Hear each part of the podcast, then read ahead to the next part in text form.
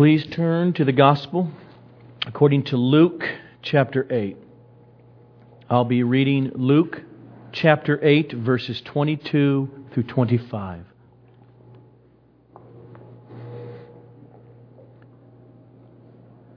One day he got in a boat with his disciples and he said to them, Let us go across to the other side of the lake.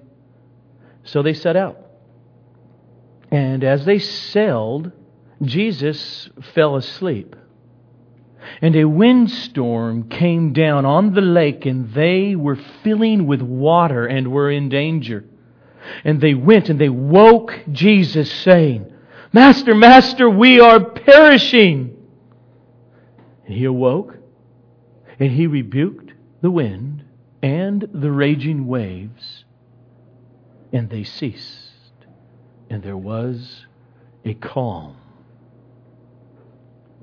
He said to them, Where is your faith? And they were afraid, and they marveled, saying to one another, Who then is this that he commands even winds and water, and they obey him? Lord, we know more fully now on this side of the cross and of your further revelation of who you are. And you are the one, therefore, who can cause us to see and to hear the beautiful news of the gospel so as to embrace and go on embracing it and you and your Father and our Father by the Spirit. And I ask, therefore, that you work in that way in our midst this morning over this text. In your precious, glorious name, Jesus, we pray. Amen. Be- being in a storm in water is not a fun experience. Water can be very scary. I, I, remember many, many years ago, stupid me ended up on a surfboard at El Porto in eight to ten foot waves. Why was I doing? I have no idea. All I did once I got out there is try for an hour to figure out how to get in without dying. And it was frightening. But that was nothing compared to the fear Jesus' disciples felt in this storm on the Sea of Galilee that we're reading about. And there are a number of parallels in this story with the disciples and what happened to them with all of us believers down through the centuries. See, for these disciples, this storm was sovereignly used as a stepping stone for their further faith, for their further understanding of who this Jesus is. How many storms have you been through in your life? Maybe even right now you're in the midst of a storm. Uh, the waves of uncertainty, of loss, grief, pain are pounding up against the boat of your life. Or, or the waves of health gone bad, or a relationship broken, or a marriage not the way that you dreamed it to be, or children going wayward is just smashing your boat. And you feel like you're going to drown. In these storms of life, Luke, the doctor, who's penning this for us, he intends for us to consider the question of verse 25. Who then is this Jesus that commands the wind and waves, and they obey him? So let's let's look at it. Jesus, he's around a whole region of Galilee, and then there's the Sea of Galilee, and they're in a boat, and Jesus says, Let's go, disciples. And it says disciples, doesn't just say apostles. So there may be a number of others. The women may have been on the boat. We don't know. But Jesus says, Let's go across the lake, the Sea of Galilee, which means about five to seven miles across. Uh, and the Sea of Galilee is about 13 miles long. So this is not like a little teeny lake. So they're out in the middle. And this Sea of Galilee is in this big old massive hole. It is 700 feet below sea level. And it's surrounded by hills and mountains. And on the east side, they go as high as 2,000 feet. So, it is very susceptible to storms, windstorms coming up out of nowhere as cold wind rushes down the hills and the ravines and it meets warmer air over the Sea of Galilee, and you got these many hurricanes that happen. So, as we pick up in the story, there is Jesus asleep in a boat, and his disciples, and all of a sudden, it's not just windy the sails are probably breaking to pieces. It's loud. Water is, waves are coming over into the boat. At least four of these men we know are professional fishermen. And they've been on this lake their whole life. And they are freaked out. And their master? He's asleep. He's, he is exhausted. He's tired. And he's sleeping through it. So they're in a panic. Master, master. That's why the double master, master this is what this means in Hebrew and in the, Aramaic cultures. It comes over. The, the, the master, master means it's not like, hey, master, hey, check it out. It's we're freaking out, we're panicking, we're gonna die. Now, let's just picture what happened. So Jesus wakes up. I, this is the one time, usually some of you mock me. You don't show movies. We should show the movie. What's that movie with a storm? Come on, the real good looking guy in that.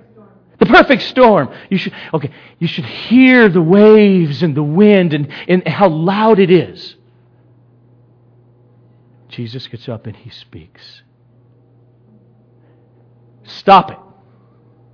Or, wind, be quiet. And immediately, it's like this. No wonder they're freaking out. So after Jesus rebukes the wind and the waves and it's calm, he looks at his disciples and said, Where is your faith? And they were afraid. No, duh. They were afraid and they marveled, saying to one another, I know we've been living with him for a year and a half and we got all kinds of ideas, but what are we really dealing with here? Who then is this that even commands winds and water and they obey him? There's our text. So let's, let's consider for the rest of our our time, what happened here on the lake, and how what happened there relates very much to our lives today. Let's read the passage backwards for a moment. A lot of times when you want to read stuff, you want to see logic, you want to put things, do that. Just read the logic backwards, okay? Okay, question from the bottom up. Who then is this that commands the winds and, and waves and they obey him? Obviously, the sovereign God man. Okay, we got that? Let's that's who this is. Okay, work your way up. That sovereign God is the one who was physically exhausted and was asleep in the boat while the people he loved, his disciples, were freaking out. See, this is the same sovereign God who said in the first place, let's go across the lake.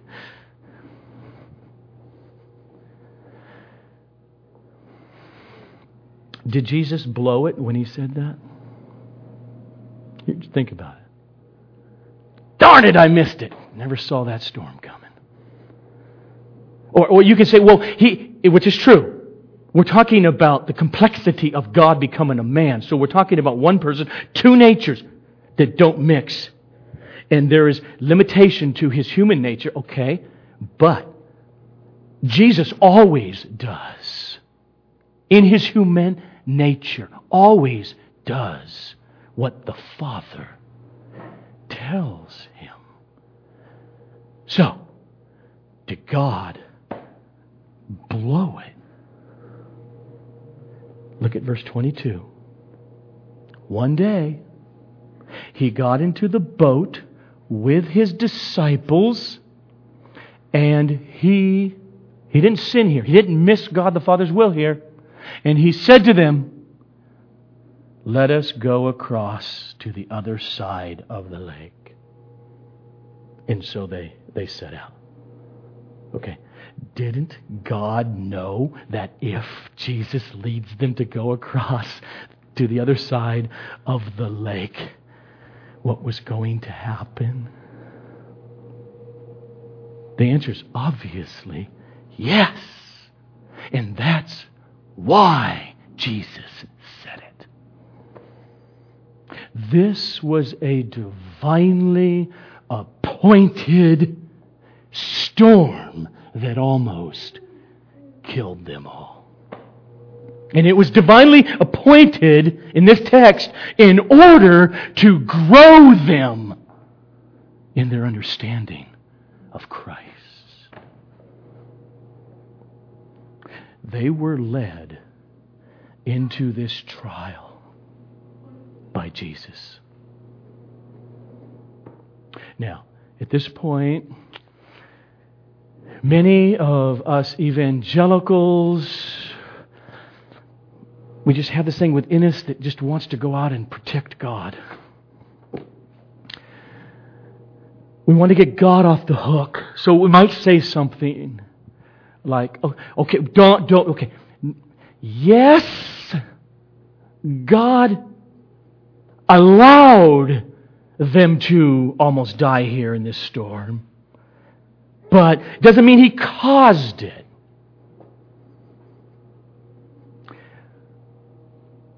It's really difficult rationally to see the difference or any difference when you're referring to God, the sovereign, eternal, omnipotent, all power, omniscient, all knowledgeable. In other words, there's nothing in the future, ten zillions of years ahead of time, that he does not thoroughly know, always.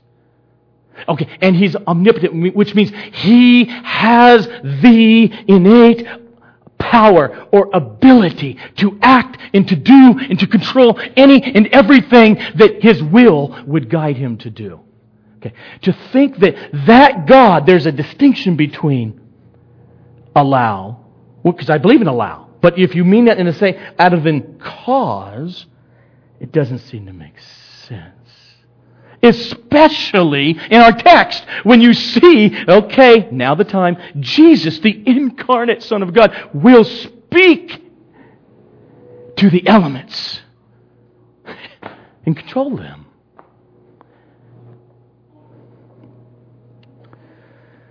Why lead them into the storm if you know you can stop it? The answer is because I want them to see that I can stop it. See, unless God is not God, He knows exactly what is going to happen when He leads the disciples out into the middle of the Sea of Galilee. And God does not need our help to try to protect Him by denying His sovereignty over all things. And if you really think about it, and I know life can be horrendously painful, but is there really any comfort in thinking, well, no, God, the reason this has happened is because God, as God, somehow willed that He would take Himself out of the equation, and therefore, in a sense, He could not prevent this. Is that comforting? Hmm. I just find that in my life now extremely difficult to understand that as comforting whatsoever. See, God may in our lives be using Satan, wicked human beings, hurricanes, natural elements for his higher, eternal, loving, ultimate purposes. Like he did with Job. I just, I don't even want to read the rest. I mean, look, it's to, to even say what happened to Job in chapter 1 is hard for any of us to think about it. The pain of losing his kids and his stuff. And remember, at the beginning of Job, this is what's so stunning about it.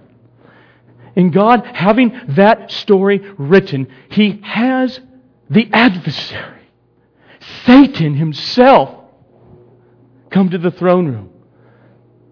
And Satan can't touch Job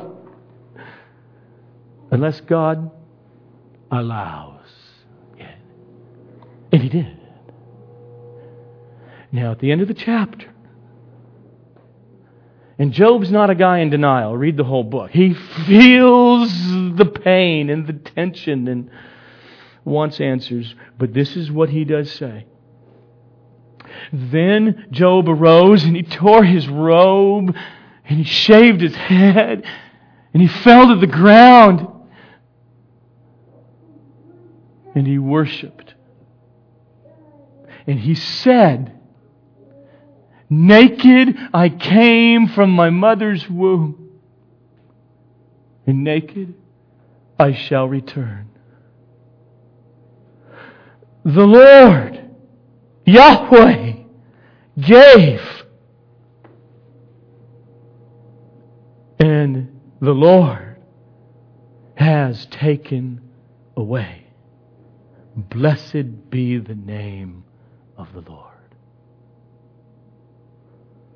And then the next line says, In all of this, Job was not wrong.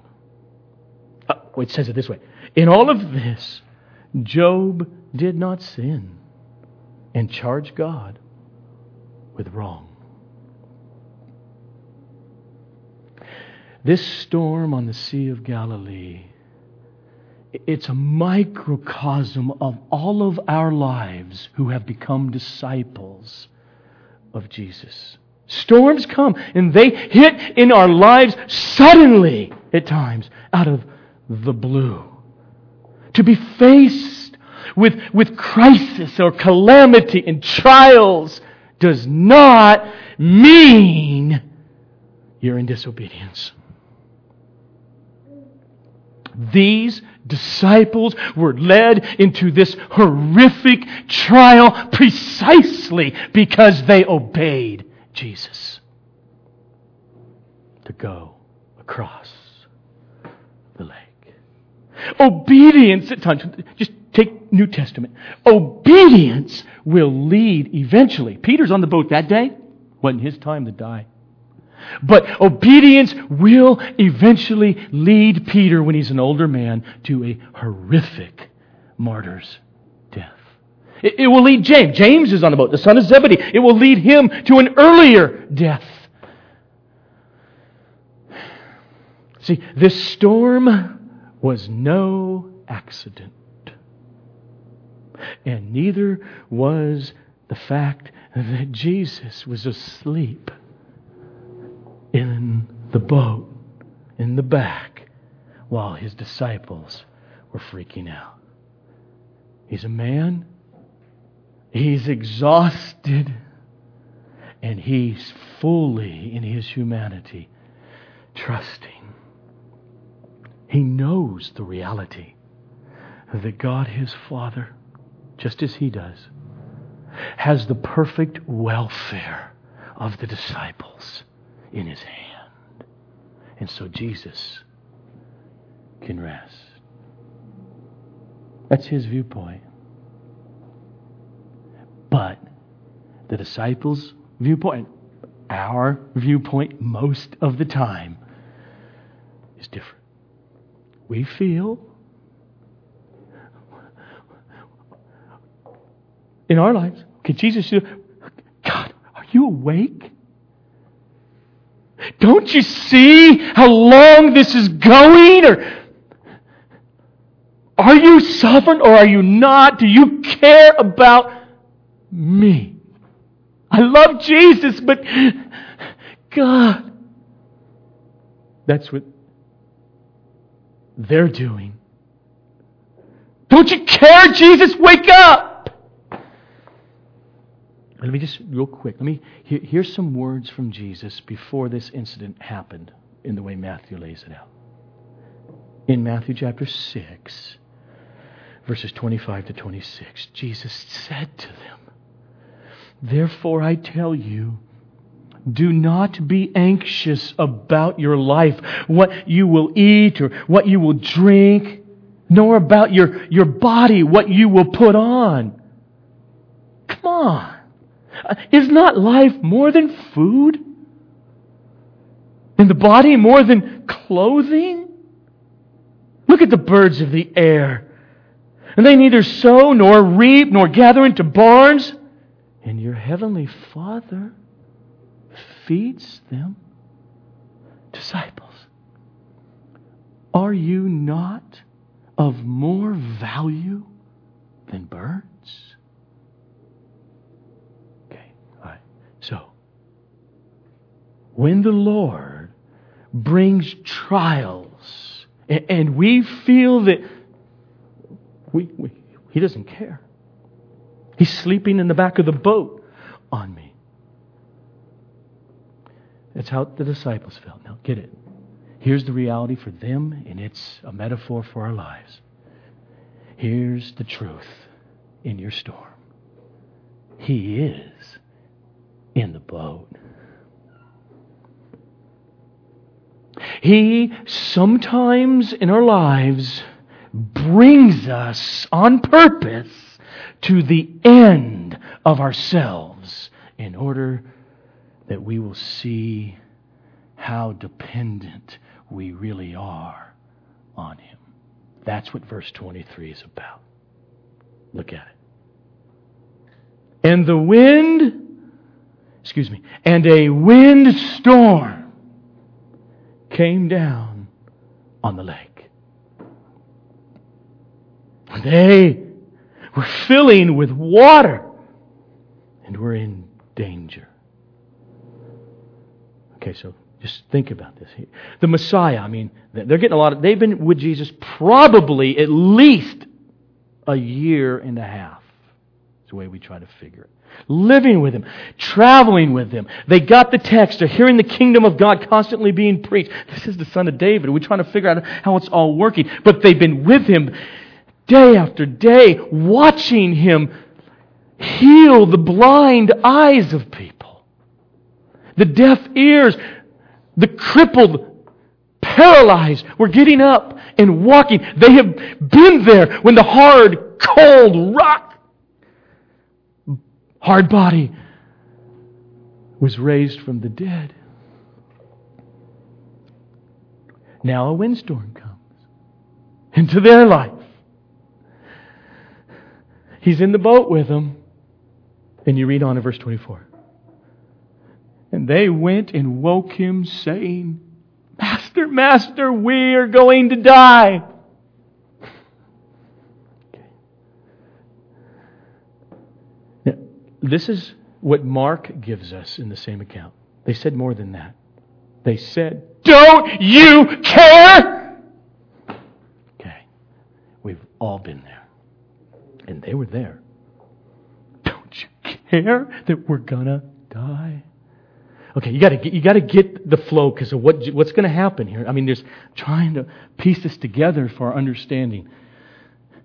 Jesus, kingdom of God, is coming. They're just seeing unbelievable. No man's ever spoken this way, and no man has ever had a, a miracle and a healing ministry like this. This this messiahship thing, Jesus, this kingdom of God thing that, that you're instituting. Don't you get it? It's not going to happen if you don't do something. That's what they're saying.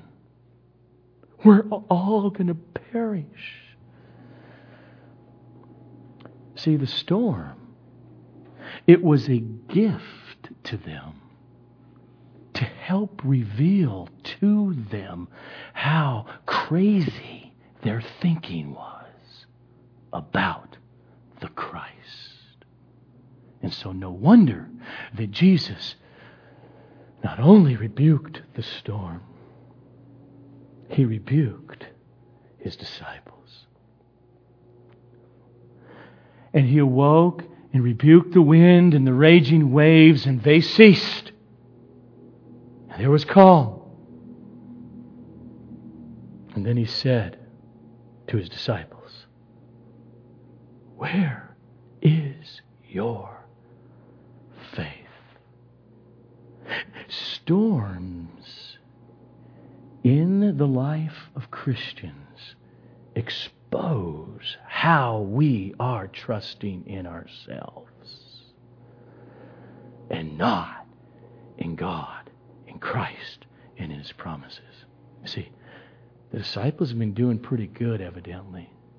Their lives look pretty good. They're like, man, Jesus is, the, the, the apostles, his right hand men in ministry. Woohoo! Until this day. When Jesus allowed a storm of storms to come and they snapped. The whole thing's going to fall apart, Jesus. Whole ministry, this whole kingdom of God thing. What are you doing? You're going to die. We're all going to die. See, God often uses storms to smash areas of our lives that are not trusting in Him, but in ourselves. He lovingly, therefore, shows us those weaknesses so that we would learn to rely more deeply on Him. Now, that's a massive statement I just made. And that, that, that's why I just feel compelled. I'm going to have to turn to the Bible. To 2 Corinthians chapter 1, verse 9, or verses 8 and 9. I just want to read. I didn't make that kind of a statement up. This is what God, the Holy Spirit, says through the Apostle Paul. Listen to him. For we, he's writing to the church in the city of Corinth, for we do not want you to be ignorant, brothers, Okay, ignorant what? Of the, uh, okay, talk about storms. Whew. Of the affliction that we, that's Paul and his missionary band, that we experienced in Asia. What I mean is this we were so utterly burdened beyond our strength that we, this is how bad it got, despaired of life itself. Indeed, we felt that we had received the sentence of death. Now, here's the flow of the text. I know the ESV starts a new sentence and it gets it right in its meaning, so we'll read it. But that, all of that, that pain, that storm, us feeling a sentence of death and despair of life, just crushed us. He says, that was so in order to make us rely not on ourselves, but on God who raises the dead. Whether it was sickness, and, and whether we do know it's people, you got people in your life. Paul had lots of people who hated his guts and made his life miserable. And he could say, that was for the purpose that we would trust God more, not ourselves. Now, here's Paul's point. That was not these wicked people's purpose. Theirs is just to make your life miserable. It's not Satan's purpose.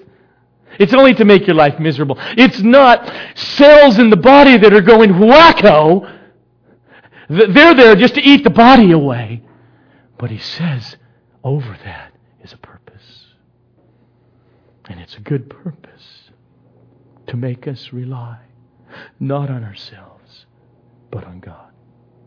You see, Jesus not only appointed the storm on the Sea of Galilee for the disciples, years later, he appointed, God the Father appointed a thorn. Uh, you ever get stuck by a thorn? Paul had one that just was constant. He appointed for Paul a thorn in his flesh. I'm going to read it. Here's Paul's account. And here's the biblical theological understanding of what's happening in Paul's life from 2 Corinthians 12. So, therefore, in order to keep me from becoming too prideful, because of the surpassing greatness of the revelation. Now stop. Paul, Paul was a sinner like you and me.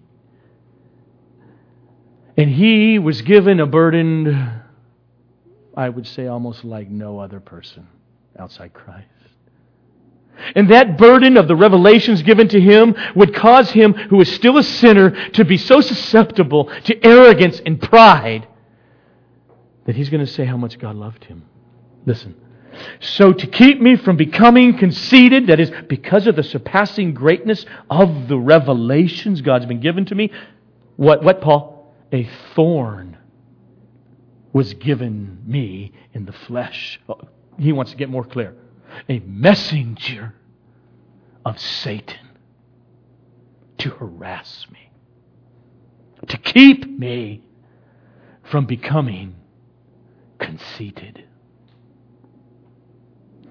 And then he says, Three times, Corinthians, I pleaded with the Lord about this. Please take it away.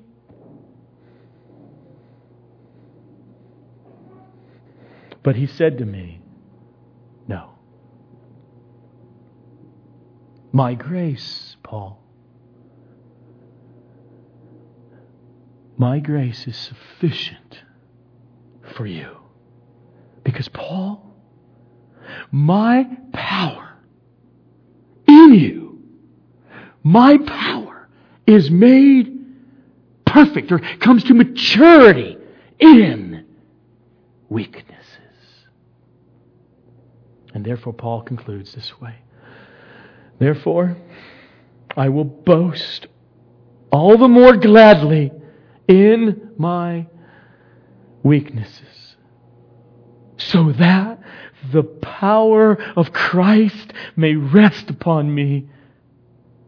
And for the sake of Christ, then, I'm content with weaknesses, with insults, with hardships, with persecutions,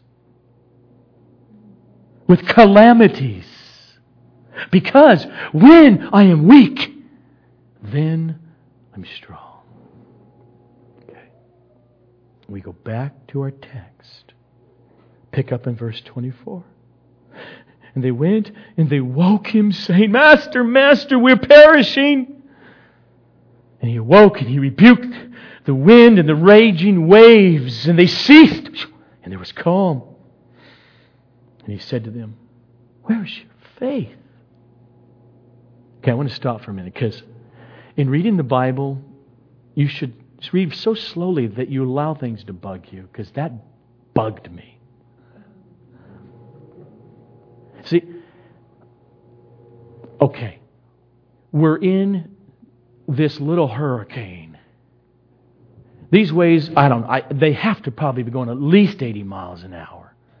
It's ripping up. I mean, the boat's not too terribly big. It's only about 30 feet. So this is pretty dangerous stuff. Water just crashing in, and it's going to keep coming. This thing's going to fill up. Okay? We're going to die. It seems kind of natural to panic and wake Jesus. So what do we do? What, but Jesus says, What's the matter with you? Okay, first I want to say this. Not all fear or precaution, that's just another word for fear. It's a different type of, it's a kind of fear. Precaution in life is not wrong. To purchase insurance. Okay. Right. I mean, fear is a wonderful wisdom guide in life, isn't it? I mean, sometimes, you know, I might not have gotten much sleep the night, and sometimes, oh, well, I know I got, I had to get up. I was up at this time. I got, wow, that's how did you get up at that time? And you know what I answer? My wife knows what the answer. Fear. Just fear if I what, what it would mean if I don't. It, it, most people, it's amazing how they might be late for all kinds of stuff, but rarely if they like their job are they late if they're an employee. So how do they get up if they only got three hours sleep? Fear. Fear of what it means if I don't get up. Okay. How do you get out of the way of a, of a speeding car on my street of Thornburn? Uh, Fear makes me move. Okay. You know? How come you're so diligent in putting away money for when you get older, if you get older? Fear of what it might mean if I don't? Okay. So, I mean, that's okay. There's something about that in life. Okay, but Jesus rebuked. Okay, what do you do? We're going to die. What are you supposed to do? Just keep eating? Okay.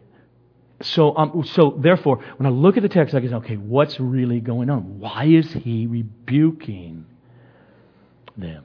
And I don't know a better answer than just to say because of the context, the way they went about it, the kind of panic, the kind of fear in the context of the Lord Jesus being in the boat was excessive and it was spiritually irrational. In other words, it was wrong what they did. Not faith, in other words, because it caused them to panic to the point where they were not thinking carefully in the light of God's promises and the one who was with them. I, I don't know a better answer. That must be what he's rebuking. You See, if we're so focused on our problems in life where we cannot see and trust in it, in it, not avoid it, but it's real, in it, trust God's sovereign care even in it and over our situation, then we are not walking in faith. We're not trusting Him. And that's what he means by where's, where's your faith? See, God's sovereign hand over the storms of our lives. It goes on and it reveals, as we see with the disciples, it helps reveal in your lives who the Lord Jesus really is more and more clearly. Verse 25. And they were afraid, and they marveled, saying Who then is this that he commands even the winds the water, and they obey him? See, they know They've been pretty convinced at this point. He's the son of David. He's a man. He, he's real. They, they, we, they know he gets tired every day and he's got to go to sleep. And they know he eats food and they have been with him. They know that. He, where's Jesus? He went to go relieve himself.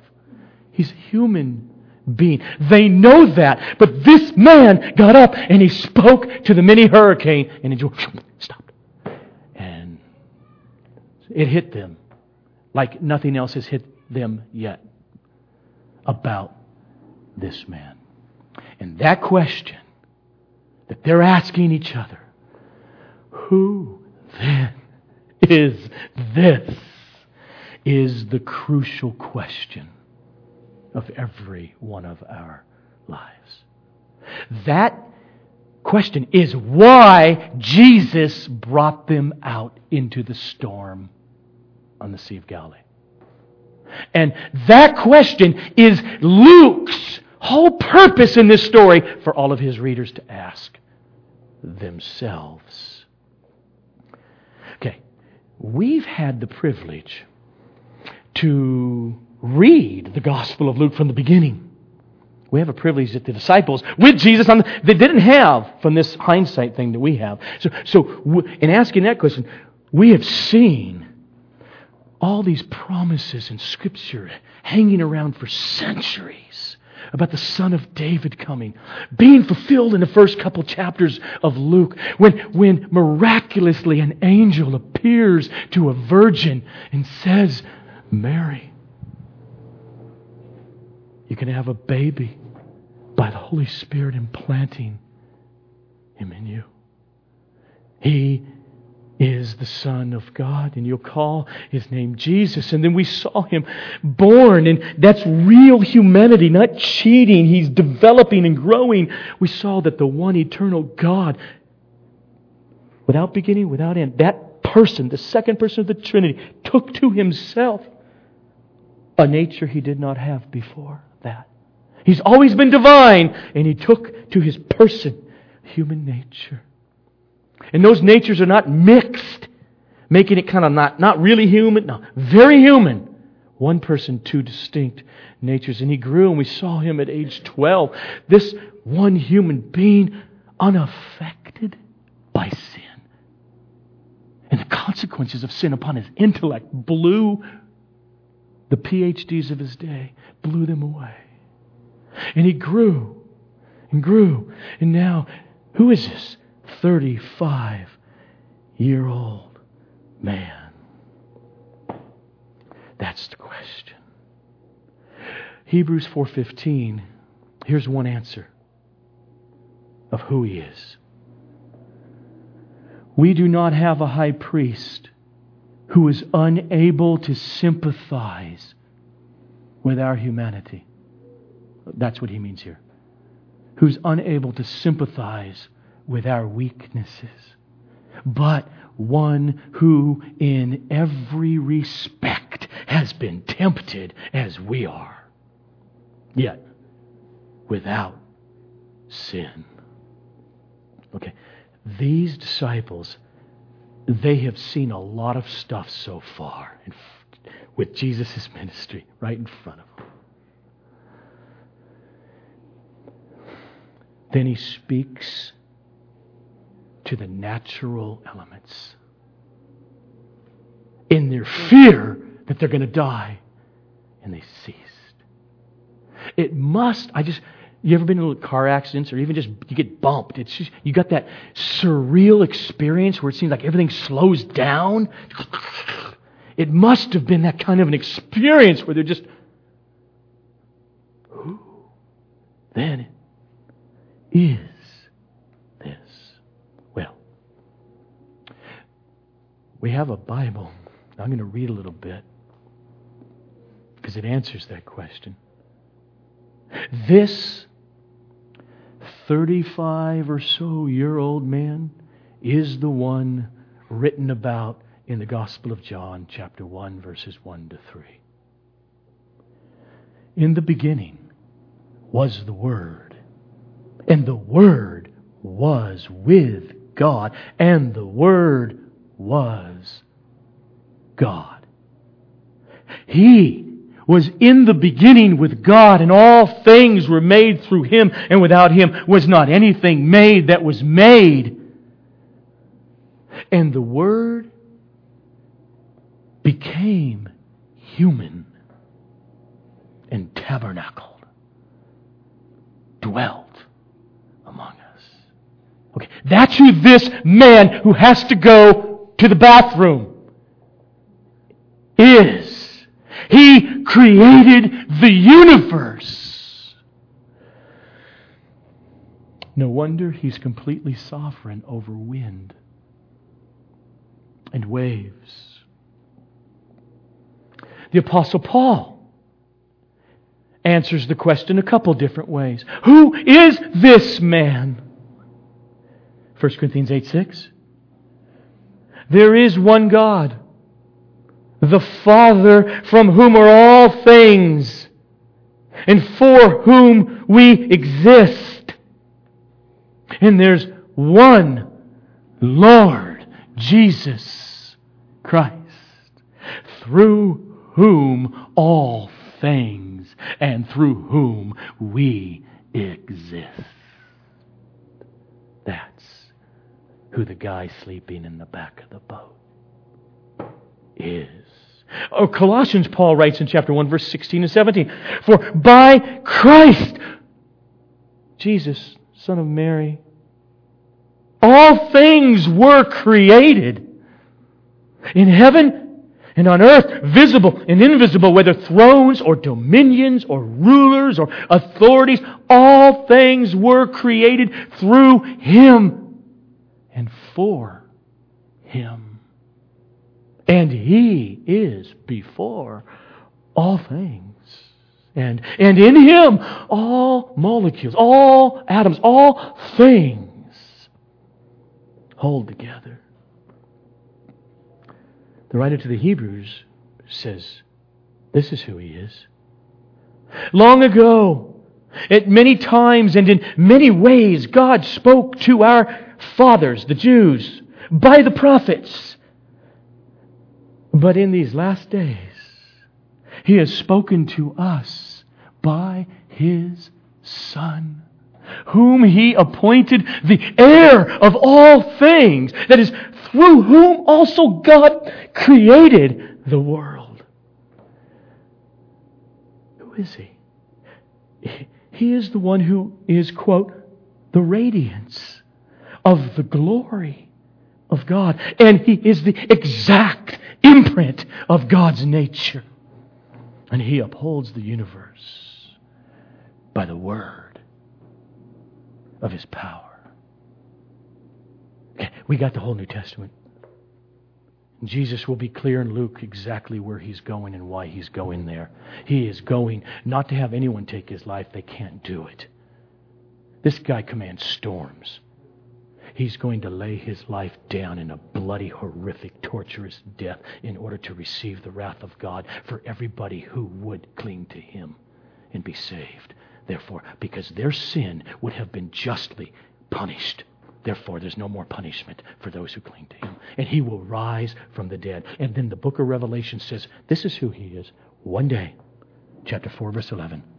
And these elders, they cast their crowns before the throne saying to the guy who was asleep in the back of the boat, Worthy are you, O Lord and God, to receive glory and honor and power because you created all things and by your will they existed and were created. Okay, Go back to the boat. These guys, they do not have all their theology or Christology down pat yet at this point. Like we can have because of what has unfolded after them and through them. So, they're just a little baffled. But the answer to the question is clear. He is the God, man. The question is Have you met him? Do you know him? Or even more biblically accurately, have you come to be personally known by him? Paul says this about the man sleeping in the boat. But when the fullness of time had come, God sent forth his Son, born of a woman, born under the law, in order to redeem those who are under the law and sinful, so that we might receive adoption as sons. And he's talking to believers here. And because you are sons, that means God has sent forth the Spirit of His Son into our hearts that causes this, us to cry, Abba, Daddy, Father. Is that you? Then you are to know that in the storms of your life down here. The Savior is sovereign over everything, over waves, over galaxies. Bob was, I said men's group was really a blessing, and when he spoke about galaxies, it was a real blessing. Because here they are on the Sea of Galilee. But it doesn't matter because they could die. And it's overwhelming. And he spoke to those waves. Who did? Okay, let's just think. We just saw the one who created. That little sea is on this little planet that is seemingly so insignificant in the universe if you understand the universe we live in. You see, this little planet is just one of a number of others. It's just flying around this one star we call our sun. And this solar system is massive. Well, until you understand that, that, that, that our little star system is just one of hundreds of thousands of millions of other star systems in this one home called our galaxy, the Milky Way, that we live in. Do you know how big our galaxy is? It's, it's, it's something like a, a hundred thousand light years across. Okay, okay, that doesn't help. You know what that means? Okay, let's, this is, how, this is what that means. Let's say that you can get in some little airplane or rocket ship and go, shoo, and go around our Earth. Okay? Shoo, seven and a half times. Okay? Think how fast that would be if you can go around a verse seven and a half times in an hour. Or uh, how about a minute? Go around the earth seven and a half times in one minute. You're moving. Okay. Now, go around the earth seven and a half times in a second. That's how fast you're going. Okay. Moving that fast. Just keep going from one end of the galaxy to the other. That fast. And do that not just for one second, but do that for a year. Uh, okay? Do it for a hundred years. Just keep going. Exactly that fast. Now, okay, let's go back to when Abraham. Abraham was almost 4,000 years ago. Since Abraham's day, you started, and you're still going that fast. 4,000 years. To get to one end of our galaxy to the other, you have to be going that fast for 100,000 years. And our galaxy is itsy bitsy compared to what we know so far about the hundreds of thousands of other galaxies with hundreds of thousands of millions of stars in each of them. And what's the point? Jesus in the back of the boat is the one who created and controls and holds together all of it. And that's the logic that the heart of faith follows. See, in the storm, we are to know that the Lord is the one who led you. And He's in the boat. He can meet every need you will ever have down here and for eternity every breath of the wind and the power of the waves and the galaxies are under his sovereign, ultimate, absolute control. This is where our faith is called to rest, Christian. Whether he rebukes the hurricane or whether your boat sinks and you drown. Whether he rebuked it that day for his disciples or whether the ship goes down with the four little girls of Horatio Spafford in the 1800s, who later, crossing the Atlantic, the ship's captain on his ship stopped over where that shipwreck happened. And he contemplated. And he wrote one of our greatest hymns. And, and, and part of what we'll sing in a moment, he wrote, When sorrows like waves or sea billows roll, it is well it is well with my soul. Oh, we have a Savior who loves us. You just take some Bible. Sometimes God, in His sovereign power, He miraculously, from the book of Acts, He'll miraculously break Peter out of jail. Okay, this is what's so weird about that where only weeks earlier, James, who was also in the boat that day, the son of Zebedee, he didn't do that for him, but James was killed.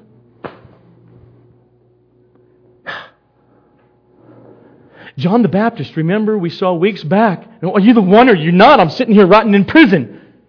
And Jesus sovereignly let him be decapitated in prison.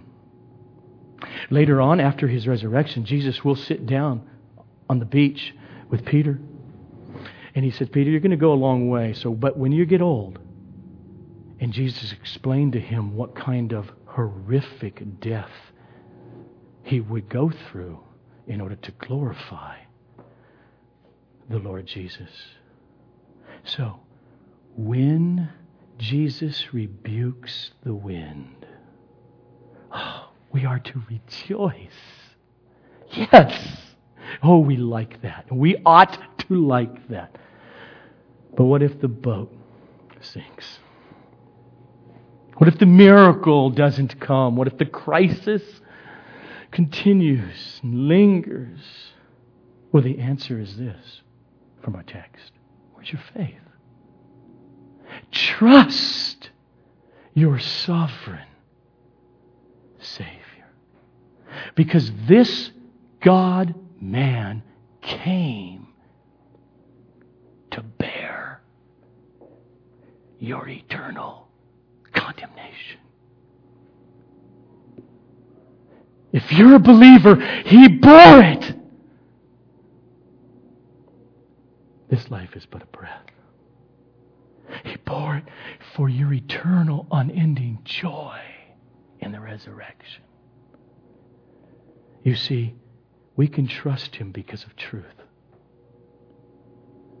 There is only one ultimate catastrophic storm. And that would be to stand before Him on Judgment Day, not having embraced Him as your Savior. Other than that, Christ knows what He's doing with the lives of us who belong to Him. No wonder Paul will write, therefore.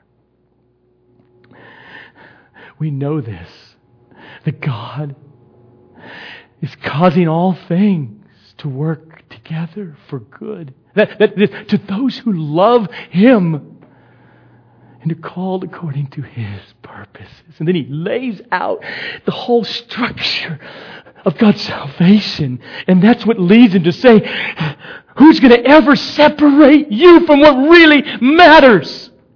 Cancer? The pain and the loss children, your spouse, yourself? His answer in Romans 8 is no, nothing shall be able to separate us from where we're going, from the love of Christ. Let's pray.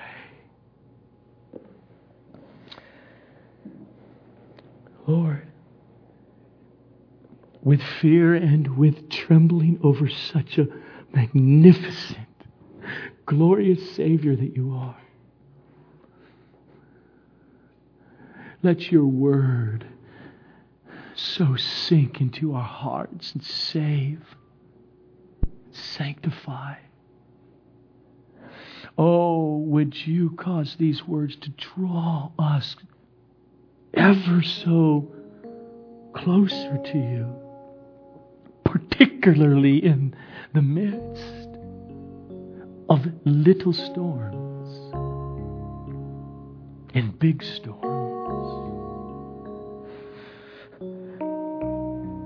Glorify your name in us,